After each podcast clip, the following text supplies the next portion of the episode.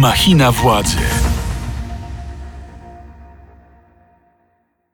Błażej Makarewicz, Machina Władzy. Dzień dobry. Dziś w programie porozmawiamy o polityce międzynarodowej, europejskiej w kontekście wojny w Ukrainie i zagrożeń, jakie płyną do nas ze wschodu. Poświęcimy też trochę czasu polityce krajowej i przygotowaniom opozycji do wyborczej rywalizacji z PiS. A w naszym studiu jest eurodeputowana Polski 2050 Szymona Hołowni, pani Róża Tun. Dzień dobry. Dzień dobry, witam serdecznie. Czy jest pani dumna z prezydenta Andrzeja Dudy, z jego zaangażowania w sprawę ukraińską? Jego zaangażowanie w sprawę ukraińską popieram i tutaj chyba naprawdę to jest ta jedna z niewielu płaszczyzn, gdzie wszyscy Polacy się zgadzają, albo przynajmniej miażdżąca większość, że sprawę ukraińską należy popierać, że należy nie tylko ich dozbrajać i przekonywać wszystkich innych, e, żeby to robili, ale również przyjmować uchodźców z Ukrainy, pomagać im Teraz Tak, właśnie pojawiła się informacja o tym, że Polska przekazała pierwszy pakiet czołgów Leopard. No i bardzo dobrze. Tylko, że oczywiście lepiej by to funkcjonowało i bylibyśmy lepszym ambasadorem Ukrainy, gdybyśmy również z innymi naszymi partnerami mieli lepsze stosunki. Na przykład.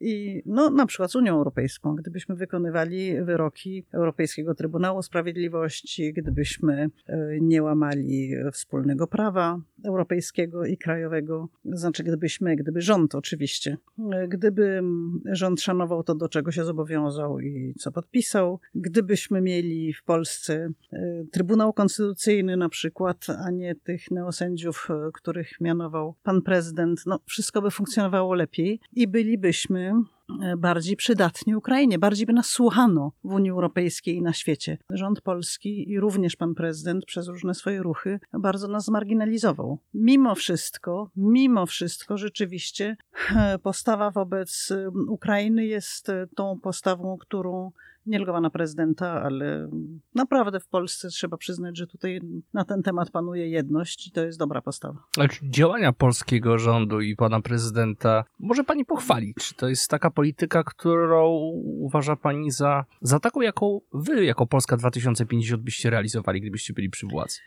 Jeśli chodzi o pomoc Ukrainie, Tak, tak, ja cały czas o to pytam. Tak, jeżeli chodzi o mm, pomoc, stosunek do Ukrainy, to myślę, że wszyscy y, realizowaliby politykę mniej więcej taką, tylko że z tą różnicą, że na ile mamy wpływ, bo prawda, pomoc wyłącznie Polski, to jest o wiele za mało. Ukrainie muszą pomagać wszyscy. I tutaj myślę nie tylko o NATO, ale właśnie o wszystkich krajach członkowskich Unii Europejskiej, o Unii Europejskiej jako instytucji i tak dalej. Ja bym chciała, żeby polski głos był bardziej słyszalny, żeby, no właśnie, żebyśmy mieli większy wpływ na Unię Europejską, żebyśmy nie wrzeszczeli na i obrażali inne kraje członkowskie, tylko żebyśmy z nimi tak blisko współpracowali, y, żebyśmy mieli większy wpływ na ich politykę. I tego nie ma. Tego mi bardzo brakuje. Sama Polska jest o wiele za małą jednostką, prawda, żeby rzeczywiście móc Ukrainie pomóc. Ale mm, to, że stosunki ze Stanami Zjednoczonymi, mimo tego, że na początku, e, kiedy e, prezydent Trump przegrał wybory, e, były po prostu gafa po gafie, ale prezydent Biden jest tak doświadczonym politykiem, że potrafi takie rzeczy ignorować i przyjeżdża do Polski z najlepszymi intencjami, z najserdeczniejszymi słowami wsparcia, właściwie głównie do społeczeństwa polskiego, ale też do, zwraca się osobiście do prezydenta Dudy. No to, dobrze, że to tak funkcjonuje. Oczywiście, że to jest dobrze. No właśnie, Ja teraz bym trwa... prowadziła inną, jeżeli em, ja bym oczywiście apelowała o to, żeby brać przykład z tego, jak Polacy wspaniale potrafili przyjąć uchodźców z Ukrainy i mieć inny stosunek do, do migracji w ogóle. Na przykład tutaj zasadnicza różnica y, między rządem, tym, który jest, czy zachowaniem pana prezydenta, a tym, czego ja osobiście też bym sobie życzyła, to znaczy em, humanitarnego podejścia do wszystkich ludzi, którzy potrzebują naszej pomocy, a nie tylko Ukraińców. Bardzo dobrze, że y, wyciągamy rękę do tych głównie kobiet z dziećmi, prawda, które przychodzą z Ukrainy, ale są też inni, którzy potrzebują naszej pomocy i są w najbardziej brutalny i potworny sposób odpychani i często na skutek tego umierają. Mówi pani o? No mówię o granicy z Białorusią. No tak, ale to jest y, no jednak operacja przeprowadzona przez tamtejsze służby. To jest oczywiste, że to jest przeprowadzona operacja przez tamtejsze służby, ale, ale to są ludzie, którzy przez to cierpią i to są ludzie, którzy potrzebują pomocy bardzo często. I ci ludzie y, nie mają żadnej szansy, żeby złożyć papiery, żeby tej pomocy żądać, żeby co jest ich prawem. Prawda? I również takie prawo nas obowiązuje, żeby przyjmować papiery od tych, którzy proszą o, o ochronę prawną. E, I polskie służby tego nie wykonują. I ci e. ludzie jednak coraz częściej znaj znajduje się szczątki ludzkie w lasach na granicy między Polską a Białorusią. No to jest jednak coś strasznego. Trwa teraz narodowa debata w Polsce o tym, czy prezydent Joe Biden coś powiedział w Warszawie, czy jednak nic nie powiedział. Musimy sobie zdawać z tego sprawę, że jego e, cały przyjazd do Europy był przyjazdem do Kijowa, a my byliśmy trochę po drodze. E, I... No myślę, że polski rząd, polska dyplomacja by się z panią nie zgodzili. Możliwe, że nie, ale jednak tak było. Ale oczywiście, że jego celem jego wyjazdu był Kijów i było spotkanie prezydenta z prezydentem, czyli e, Bidena z Zelenskim. I to, że byliśmy tutaj po drodze, to jest bardzo cenne, dlatego że stąd właśnie, tu właśnie w Polsce wsiadł prezydent Biden w pociąg i polskim pociągiem pojechał do Kijowa. Także to jest bardzo dobrze, że my odgrywamy taką rolę, prawda, pośrednika i to nie tylko w wyjeździe prezydenta Bidena, ale mnóstwo rzeczy przez Polskę przechodzi i to jest bardzo ważna rola, którą akurat tutaj Polska odgrywa. I e, musimy sobie zdawać z tego sprawę, że cały ciężar tego przyjazdu to był ten gest, że on pokazał się na ulicach Kijowa razem z prezydentem Zelenskim. Do Polski przyjechał, żeby powiedzieć no, najwyraźniej obywatelom polskim e, wspaniale się zachowujecie, dziękuję wam za to i proszę o więcej, prawda? I to jest takie, i myślę, że to jest bardzo budujące dla nas, że, no, że nas ktoś naprawdę docenia. Prezydent Biden jednak reprezentuje dużo ludzi i ogromną siłę. E, a poza tym rzeczywiście widać w nim takiego doświadczonego, dojrzałego, mądrego, starego polityka, cieszącego się ogromnym szacunkiem i wielką sympatią. I e, takiego polityka, który ma bardzo jasne swoje poglądy. Przecież jak on mówił o słodkiej wolności, to myślę, że wielu ludziom się łza wokół zakręciła. Na następny dzień uczestniczył rano we mszy świętej z okazji Środy Popielcowej tak. i z tym znakiem Środy Popielcowej, czyli e, z tym takim wyraźnym znakiem swojej wiary, czyli popiołem na czole, chodził cały dzień a nie musiał. Prawda? Widać, że to jest człowiek kompletnie niezależny, że on ma jasny pogląd na to, co jest najważniejsze w życiu, to znaczy właśnie wolność, prawa człowieka, e, demokracja, pokój i jemu do tego potrzebna jest religia, szacunek do religii. Oczywiście ona jest u niego zupełnie oddzielona. Państwo i Kościół to jest w Stanach Zjednoczonych kompletny podział, ale każdy prywatnie może praktykować religię, jaką chce, więc on o tym nie mówi, ale to jest widoczne, że on akurat swoją religię praktykuje. I to, co było też niezwykle ważne, to to spotkanie y, tego B9, gdzie nawet Węgry uczestniczyły, co jest y, tak samo. Jak ten projekt ważne. jest oceniany z perspektywy Brukseli? Czy jest w ogóle jakoś oceniany? Właśnie, chyba dotychczas nie bardzo był oceniany, jak mam być szczera, wydaje mi się, ale oczywiście, że ta wschodnia flanka zaczyna być e, bardzo ważnym elementem no, tych całych relacji e, i z Ukrainą, i pomocy Ukrainie, i, e, i z Rosją. Ta wschodnia flanka, jeżeli ona będzie funkcjonować jako wschodnia flanka i jako B9, to bardzo dobrze, dlatego że należy się łączyć w grupy, a my w ogóle musimy w Unii Europejskiej zacząć myśleć o mocniejszej polityce zagranicznej i polityce obronnej, co jest jeszcze ważniejsze. O polityce obronnej i, i wspólnej armii na zakończenie. Do tego Putin doprowadził, na zakończenie właśnie tego myślenia o lepszej, mocniejszej, bardziej znaczącej polityce zagranicznej, o polityce obronnej. Skutkiem tego musi być wspólna armia i Putin doprowadza do takiej jedności, to znaczy no, widać już teraz to B9 i myślę, że przez to spotkanie z Bidenem zwróci się na to bardziej uwagę. Też bardzo ważne, że Maja Sandu była na spotkaniu z Bidenem i że on ją pozdrawiał z imienia, nazwiska, z nazwą kraju. Przecież trzeba sobie zdać z tego sprawę, gdzie my żyjemy. W tych zachodnich krajach e, Mołdawia w mentalności ludzi właściwie nie istnieje. Ona się teraz pojawia właśnie przez to, co robi Putin, przez tą wojnę, przez tą napaść na Ukrainę, przez to zagrożenie dla Mołdawii, tak samo dla krajów nadbałtyckich. Nagle one zaczynają istnieć, te kraje, w mentalności wielu zachodnich Europejczyków, którzy nie bardzo wiedzieli, gdzie one są w ogóle, czy są i tak dalej. Więc tutaj cała ta wschodnia flanka właśnie, która chroni, czy jest takim pasem między tą straszną wojną a zachodnimi krajami, myślę, że zaczyna istnieć dużo mocniej w mentalności ludzi,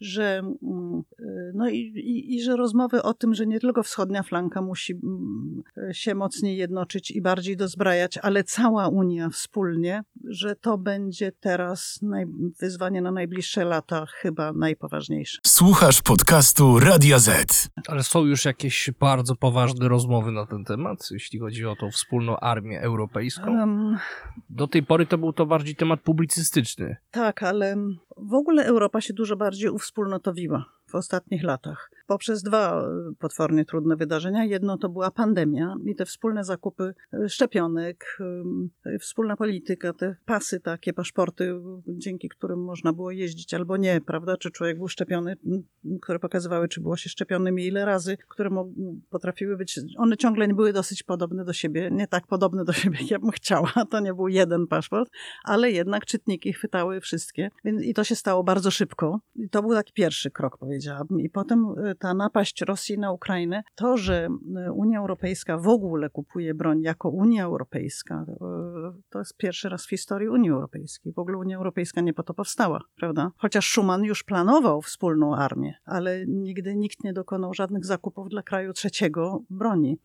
I tutaj ta pomoc jest bardzo znacząca, nie tylko od Unii, ale tak samo od e, krajów członkowskich. To, że się kraje członkowskie wspólnie zgadzają na te sankcje, powoli można mnóstwo krytyk wygłaszać, ale tego jeszcze nigdy nie było, żeby takie mocne sankcje w stosunku do jakiegokolwiek kraju wykonywano. To, że, to, że y, są takie apele właśnie o ograniczanie zużycia energii w całej Unii, y, ponieważ właśnie nie, nie, nie, kupujemy od Rosji albo nie powinniśmy kupować od Rosji. No to wszystko są zupełnie nowe podejścia, nowe polityki i dla wszystkich to jest jasne, że geopolityka zmieniła się raz na zawsze. To, że tak szybko przyjęto papiery od Ukrainy, to znaczy, że ona została kandydatem na członka Unii Europejskiej, nigdy takiego szybkiego procesu jeszcze no, nie ale było. Ale proces integracji zajmie bardzo Zajmie czasu. dużo i to, co jest imponujące, to, że mm, Ukraińcy sami mówią, że oni nie chcą żadnej taryfy ulgowej, że oni chcą krok po kroku, tak jak wszyscy inni, wykonać wszystkie warunki. Tylko jak się rozmawia z urzędnikami Komisji Europejskiej, to słychać ich kompletne zdumienie, jak szybko Ukraina się dostosowuje. Mimo, że prowadzi wojnę, to równocześnie i rozmowy z komisją, i zmiany legislacyjne w Ukrainie, i walka z korupcją, i te, wszystko się toczy niezwykle sprawnie.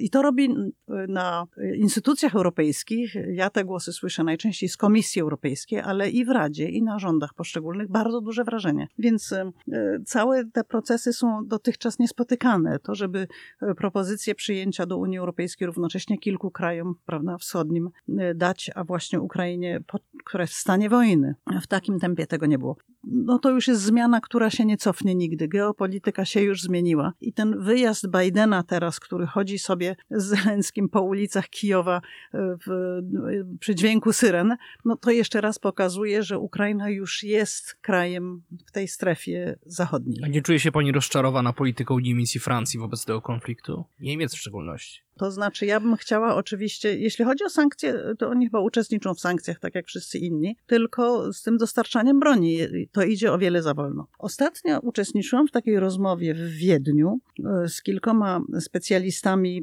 e, od e, wysyłania, chociaż Austria akurat jest krajem neutralnym, więc to są tacy obserwatorzy osobiście niezaangażowani, bo Austria nie wysyła broni, wysyła pomoc humanitarną. Ja zresztą bardzo krytykuję tą ich postawę neutralności, bo nie można patrzeć neutralnie, jak się dzieją straszne rzeczy. Oni w dodatku w dużej ilości gaz kupują od Rosji, ale mowa była o tym, że wysyła się, że nawet, że opór niektórych krajów, żeby wysyłać więcej broni, nie, nawet nie pochodzi stąd, że one tej broni nie chcą wysyłać, tylko że taka jest umowa, żeby nie zapędzić Rosji do konta, nie postawić ich pod ścianą, bo wtedy nie wiadomo, jak oni się zachowają, że oni mogą wtedy wykonać jakiś nieobliczalny krok. Więc no, do Ukrainy wysyła się tyle broni, ile y, trzeba, żeby oni mogli trzymać rosyjskie wojska na odpowiedni dystans, żeby te wojska nie mogły zajmować większych części Ukrainy, żeby, y, ale, ale nie, żeby postawić Rosję, prawda, w, wpędzić ją do kąta, bo tutaj panuje najwyraźniej obawa przed tym, żeby oni nie użyli broni nuklearnej. Przyznam szczerze, że nie myślałam nigdy w takich kategoriach o tym, y, o tym oporze w dostarczaniu większej ilości broni, ale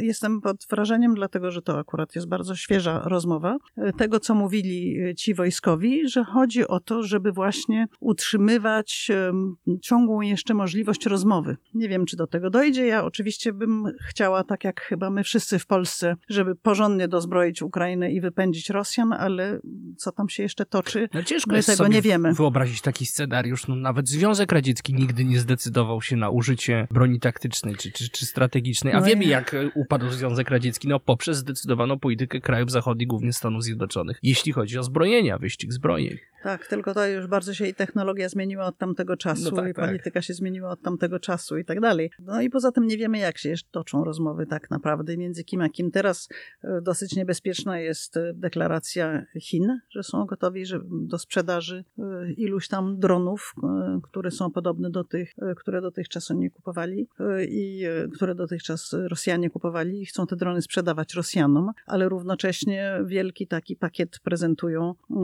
jak powinna wyglądać polityka światowa, pokojowa polityka światowa, tylko jest w tym całym pakiecie, który Chińczycy proponują, równocześnie będąc gotowymi sprzedawać drony Rosjanom. I jest taki jeden punkt, który uważam za niepokojący, a mianowicie, że to międzynarodowa decyzja musi być Narodów Zjednoczonych, gdzie Chińczycy mogą blokować i Rosjanie też, e, dotycząca sankcji. No i e, e, to jednak jest niebezpieczne, żeby sankcje trzeba było decydować na poziomie wspólnym całego świata, no bo widać, że... e, Czy mówi pani o Radzie Bezpieczeństwa? Tak, mówię o Radzie Bezpieczeństwa, gdzie jest jednomyślność, prawda? I no, jednomyślnie się sankcji nigdy nie zdecyduje, bo no, nawet e, no, to jest widoczne w ostatnich głosowaniach nawet. Nie ma pani obawy, że ten przedłużający się konflikt może jednak wpłynąć trochę na zmianę polityki krajów europejskich, że to zmęczenie wojną, koszty ekonomiczne, energetyczne, że w pewnym momencie doprowadzą do jakiegoś przesilenia i niektóre państwa zaczną się wycofywać? Z pomocy Ukrainie.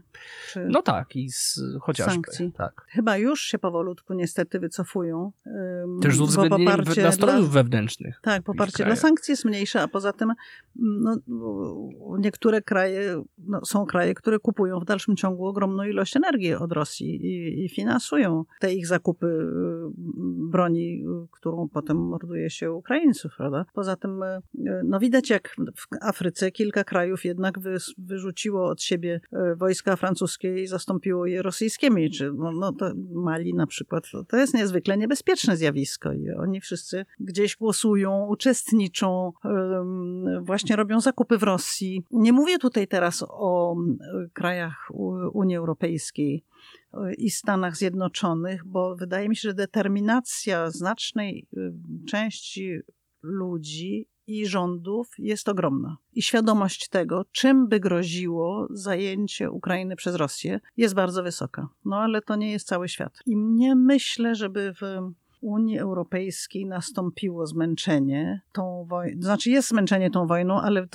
determinacja jednak jest ogromna, żeby Ukrainie pomagać aż do końca. I no, całe szczęście, że w Stanach Zjednoczonych wybory wygrał Biden, a nie Trump. I on na pewno będzie robić co może. I myślę, że bardzo się wzmocnił tą wizytą e, do Kijowa i później swoim wystąpieniem w Polsce, gdzie tak wyraźnie podkreślał artykuł 5 i to, że będziemy pomagać, to znaczy jeden za wszystkich, wszyscy za jednego, prawda, artykuł 5 i to, że będziemy pomagać e, Ukrainie tak długo, jak trzeba. E, I mam wrażenie, że Amerykanie są jednak dumni z takiego prezydenta, na którego świat patrzy z podziwem, z podziwem i wdzięcznością. E, I dlatego wątpię, żeby nastąpiło zmęczenie. Oczywiście, że będą tacy, którzy będą to w Polsce też widać, że są tacy, którzy wrzeszczą coś przeciwko ukrainizacji Polski. No zawsze się tacy znajdą, ale, ale tutaj mamy miażdżącą większość i wydaje mi się, że w całej Europie. Za ludzi, którzy są świadomi tego i, i rządy będą to robiły, że trzeba Ukrainie dalej pomagać, tylko do tego, żeby pomagać Ukrainie, musimy być bardzo mocno zjednoczeni. I to bardzo mocne wspólno, ta mocna wspólnota i to zjednoczenie, powtarzam się, w Unii Europejskiej wymaga tego, żeby stosować wspólne prawo, e, żeby respektować to, do czego się zobowiązaliśmy, żeby wzmacniać instytucje europejskie, a nie osłabiać ich i nie budować niepotrzebnych napięć wewnątrz Unii Europejskiej. To naprawdę wzmacnia pozycję Polski. A przy okazji Ukrainy, bo Ukraińcy patrzą na nas bardzo jak na swojego ambasadora. Więc jeżeli chcemy być tym ambasadorem rzeczywiście, to tu nie chodzi tylko o przekaz broni i, i dobre przyjmowanie prezydenta Stanów Zjednoczonych yy, i nie tylko o NATO, ale o budowanie rzeczywiście silnej Unii Europejskiej, bo my jesteśmy tu w Europie Europejskiej, w Unii Europejskiej, jesteśmy w Europie i tu potrzebujemy mocnej wspólnej polityki, yy, mocnej polityki obronnej, e, armii na zakończenie, oczywiście wewnątrz, wewnątrz NATO, oczywiście wewnątrz NATO, ale my musimy sami być silniejsi, a nie zależeć ciągle od yy, kraju, technologii, żołnierzy, którzy są po drugiej stronie oceanu. To porozmawiajmy teraz jeszcze troszeczkę o naszej krajowej polityce. Donald Tusk zapowiada program Cela Plus. Podoba się pani taka estetyka? Grożenie konkurentom politycznym więzieniem? No, jak sądy będą niezawisłe, to, a tak będzie zaraz po wyborach, jak tylko opozycja wygra wybory, to sądy będą niezawisłe. No i zapewne niektórzy ludzie będą musieli stanąć przed sądem, ale to nie politycy będą decydowali o tej celi, no czy właśnie, cela tak będzie, czy nie będzie. Troszeczkę. To, to takie hasło. Oczywiście nie bronię tutaj polityków PiSu, no z tamtej strony też płyną, płynęły zawsze Ja nie myślę, żebyśmy groźby. musieli mówić koniecznie tym samym językiem, bo ze strony PiSu słychać rzeczy po prostu straszne, haniebne i ten, to, że w ogóle tak debata publiczna w Polsce zeszła na taki poziom kto kogo ostrzej, to jest wina PiSu ewidentnie i mediów blisko PiSu i tak dalej albo za, uzależnionych od PiSu. Ale kompletnie. Platforma też się mocno radykalizuje. Idzie na takie czołowe zderzenie z PiSem. Nie ma pani takiego wrażenia? No, ostry język Donalda Tuska i w ogóle ta nominacja dla Sławomira Nitrasa, który ma strzec z przebiegu wyborów w Polsce. No, polityk kontrowersyjny, No, wzbudzający emocje. Słuchasz podcastu Radia Z. No niektórych kontrowersyjny, dla niektórych nie, bardzo sprawny, yy, niezwykle pracowity i bardzo oddany sprawie Nitras. Ja akurat no, Sławomira Nitrasa dosyć blisko znam, bo przez jakiś czas byliśmy razem w Parlamencie Europejskim, jak ja byłam w Platformie i ja cenię tę postać. Chociaż może rzeczywiście ma bardzo ostre wypowiedzi, ja bym przed tym przestrzegała, bo yy, nie wiem, yy, to, że PiS zachowuje się w sposób, no nie chcę właśnie używać grubszych słów, ale haniebny i że no, doprowadził do tego, że hejt się pleni, fałszywe informacje, obrzydliwe pomówienia. Ja to znam z własnego doświadczenia. Pan pewnie też słyszał, co pan minister Czarnek od edukacji o mnie osobiście Nawet mówi. w Sejmie. w Sejmie wrzeszczy po prostu ohydne rzeczy. No i co i nie pani tylko wtedy on, pomyślała, jak on. minister Czarnek tak ja sobie pomyślałam, że właściwie już w tej sprawie, w bardzo podobnej sprawie jeden proces wygrałam, że może trzeba się z nim też procesować, nie używając określenia cela plus, ale po prostu y, może powinnam wytoczyć mu proces. Zresztą y, mój znakomity adwokat uważa, że należy w takich sprawach wytaczać procesy, żeby właśnie wiadomo było, że nie godzimy się na y, ohydny język, prawda? Na y, odbieranie ludziom tożsamości narodowej, czy usiłowanie odebrania im tożsamości narodowej. Tożsamość narodowa, poczucie tożsamości jest dobrem chronionym i nie wolno tego niszczyć u nikogo. Ale ja myślę, że ta, ten agresywny język, ta agresja w ogóle, to dzielenie społeczeństwa, to zarzucanie ludziom y, czynów, których nigdy nie popełnili, y, to kłamstwo się pleniące niewiarygodnie, to jest wina PiSu. I to, że na to niektórzy odpowiedź dają bardzo ostrym językiem, ale nie ma w tym hamstwa. Ostry język Słyszała jest pani prostu. ostatnią wypowiedź Sławomira To- Nitrasa wspomnianego tutaj, który krytykował fizjonomię niektórych polityków PiSu. To już jest chyba przekroczenie granicy dobrego smaku, kultury. Może tak, może tak. Nie wiem, ja nie słyszałam akurat tej wypowiedzi, u muszę nas, przyznać. u nas w Radiu Z. Aha, e, no, nie- wie pan, no, no, ja Stwierdził, bardzo- że niektórym politykom się przytyło od tego dobrobytu u władzy. Mówiąc tak łagodnie.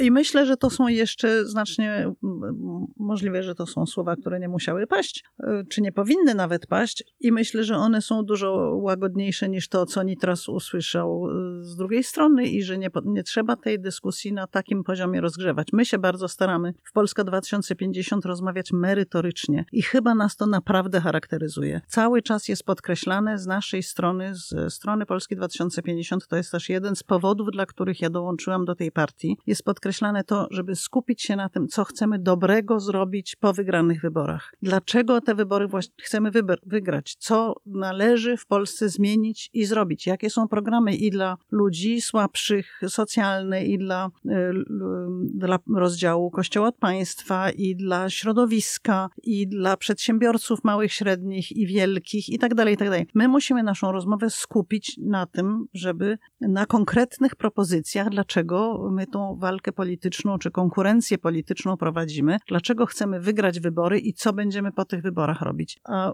ubliżanie sobie wzajemne to akurat nie jest specjalność Polski 2050 i w ogóle nie o to chodzi. Chodzi o poważną rozmowę z obywatelami, poważne traktowanie wyborcy, nie rzucanie mu tanich haseł, tylko konkretne programy i projekty, które są opublikowane, wiszą w internecie, można się zgadzać albo nie zgadzać, ale jest materiał do dyskusji. I do takiej dyskusji wszystkich innych szefów partii od miesięcy już zaprasza Szymon Hołownia i bardzo źle, że jej ciągle jeszcze nie ma. Teraz zaczęła się praca e, nad kilkoma konkretnymi no teraz punktami. Z PSL-em chcecie te konkretne punkty wdrażać no, w życie. Zaczynamy od rozmowy z PSL-em i są, jest, są w pracy trzy punkty na pierwsze 100 dni po wyborach i potem następne trzy punkty na dłuższą perspektywę na jakichś punktów wspólnych musimy się doszukać między nami wszystkimi w opozycji. Chyba nie jest tak trudno, bo o co nam chodzi, to wiadomo. Przywrócenie niezawisłego sądownictwa, to znaczy trójpodział władzy, prawda? oczywiście trzeba odsunąć do tego PiS od władzy. Jest kilka punktów,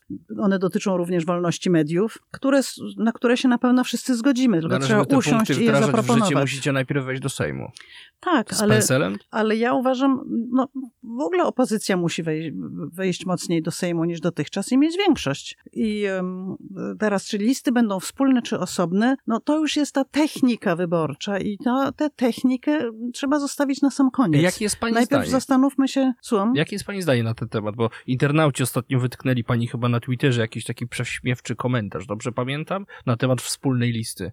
A to nawet nie wiem, ale no, ja uważam, że, to, że no, nie można zastąpić poważnej debaty o tym, co, dlaczego opozycja chce wygrać wybory hasłem wspólna lista. To jest trochę za proste. Poza tym ja dopiero co byłam w Budapeszcie i jak tam rozmawia się z mediami, resztkami wolnych mediów, oni już nic nie mogą wydrukować. E, oni, wolne media w, na Węgrzech są tylko w sieci. E, jak się rozmawia z przedstawicielami opozycji, jak się rozmawia z osobami, ja tam byłam w związku z e, Komisją Pegasus, do tych podsłuchów i inwigilacji obywateli, jak się rozmawia z osobami inwigilowanymi, oni z rozpaczą mówią o tej swojej wspólnej liście, która przecież była w Polsce bardzo chwalona. Ja też się tym zachwycałam, że cała opozycja potrafiła się zjednoczyć, zrobić wspólną listę. Donald Tusk jeździł tam na wiece i wspierał ich. Uważałam wtedy, że to jest słuszne i oni tak przegrali wybory jak jeszcze nigdy. Orban ma po prostu lepszy wynik niż miał kiedykolwiek. W Czechach natomiast, jak wiemy, były dwie listy, dwa bloki, no i udało się im odsunąć Babisza od władzy, dokonać zmiany, prawda?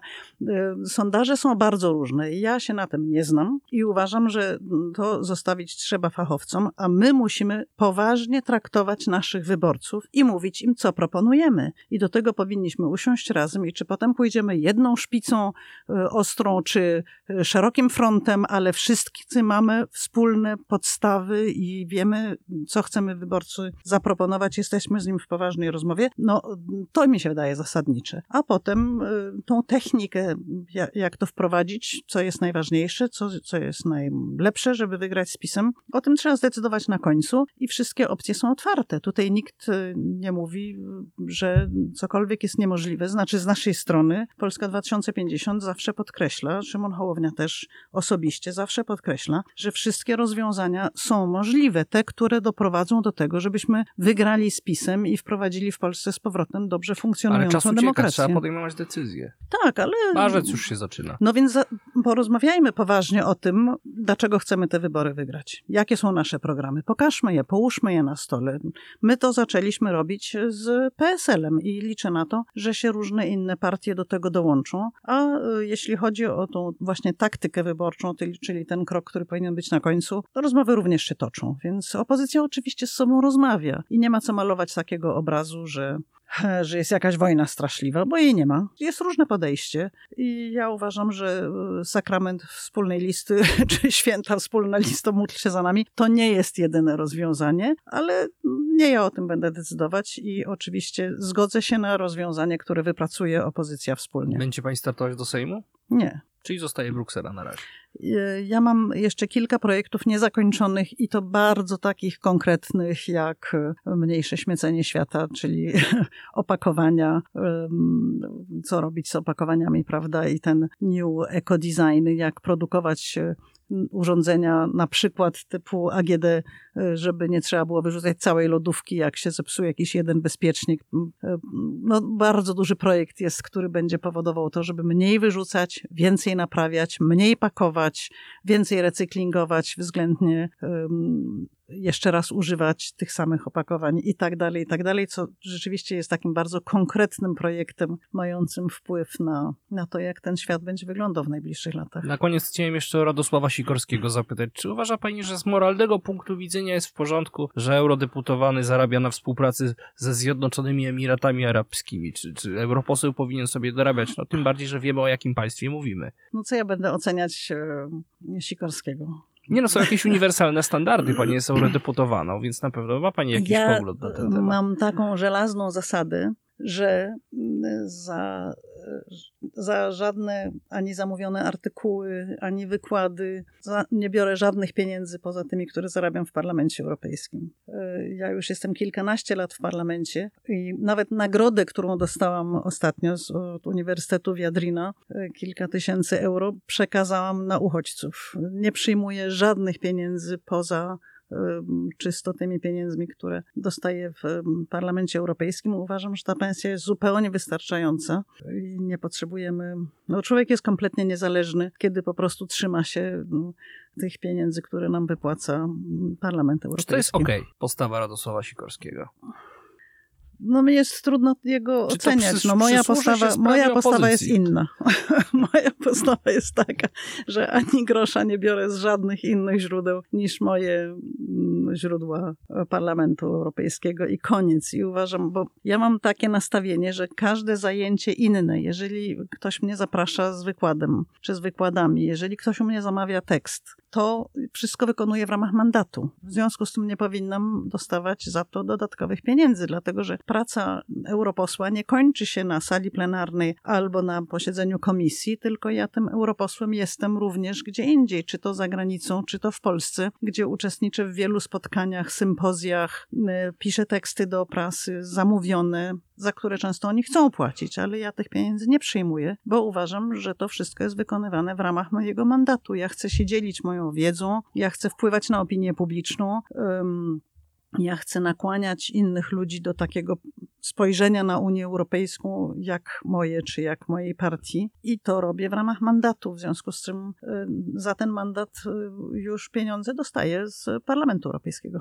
Bardzo dziękuję za rozmowę. Gościem Machiny Władzy w Radiu Z była eurodeputowana Polski 2050 pani Róża Tun. Nieustannie zachęcam do słuchania naszego podcastu w aplikacjach streamingowych, serwisie YouTube i na portalu radioz.pl. W następnym odcinku spotka się z wami Mikołaj Pietraszewski. Do usłyszenia.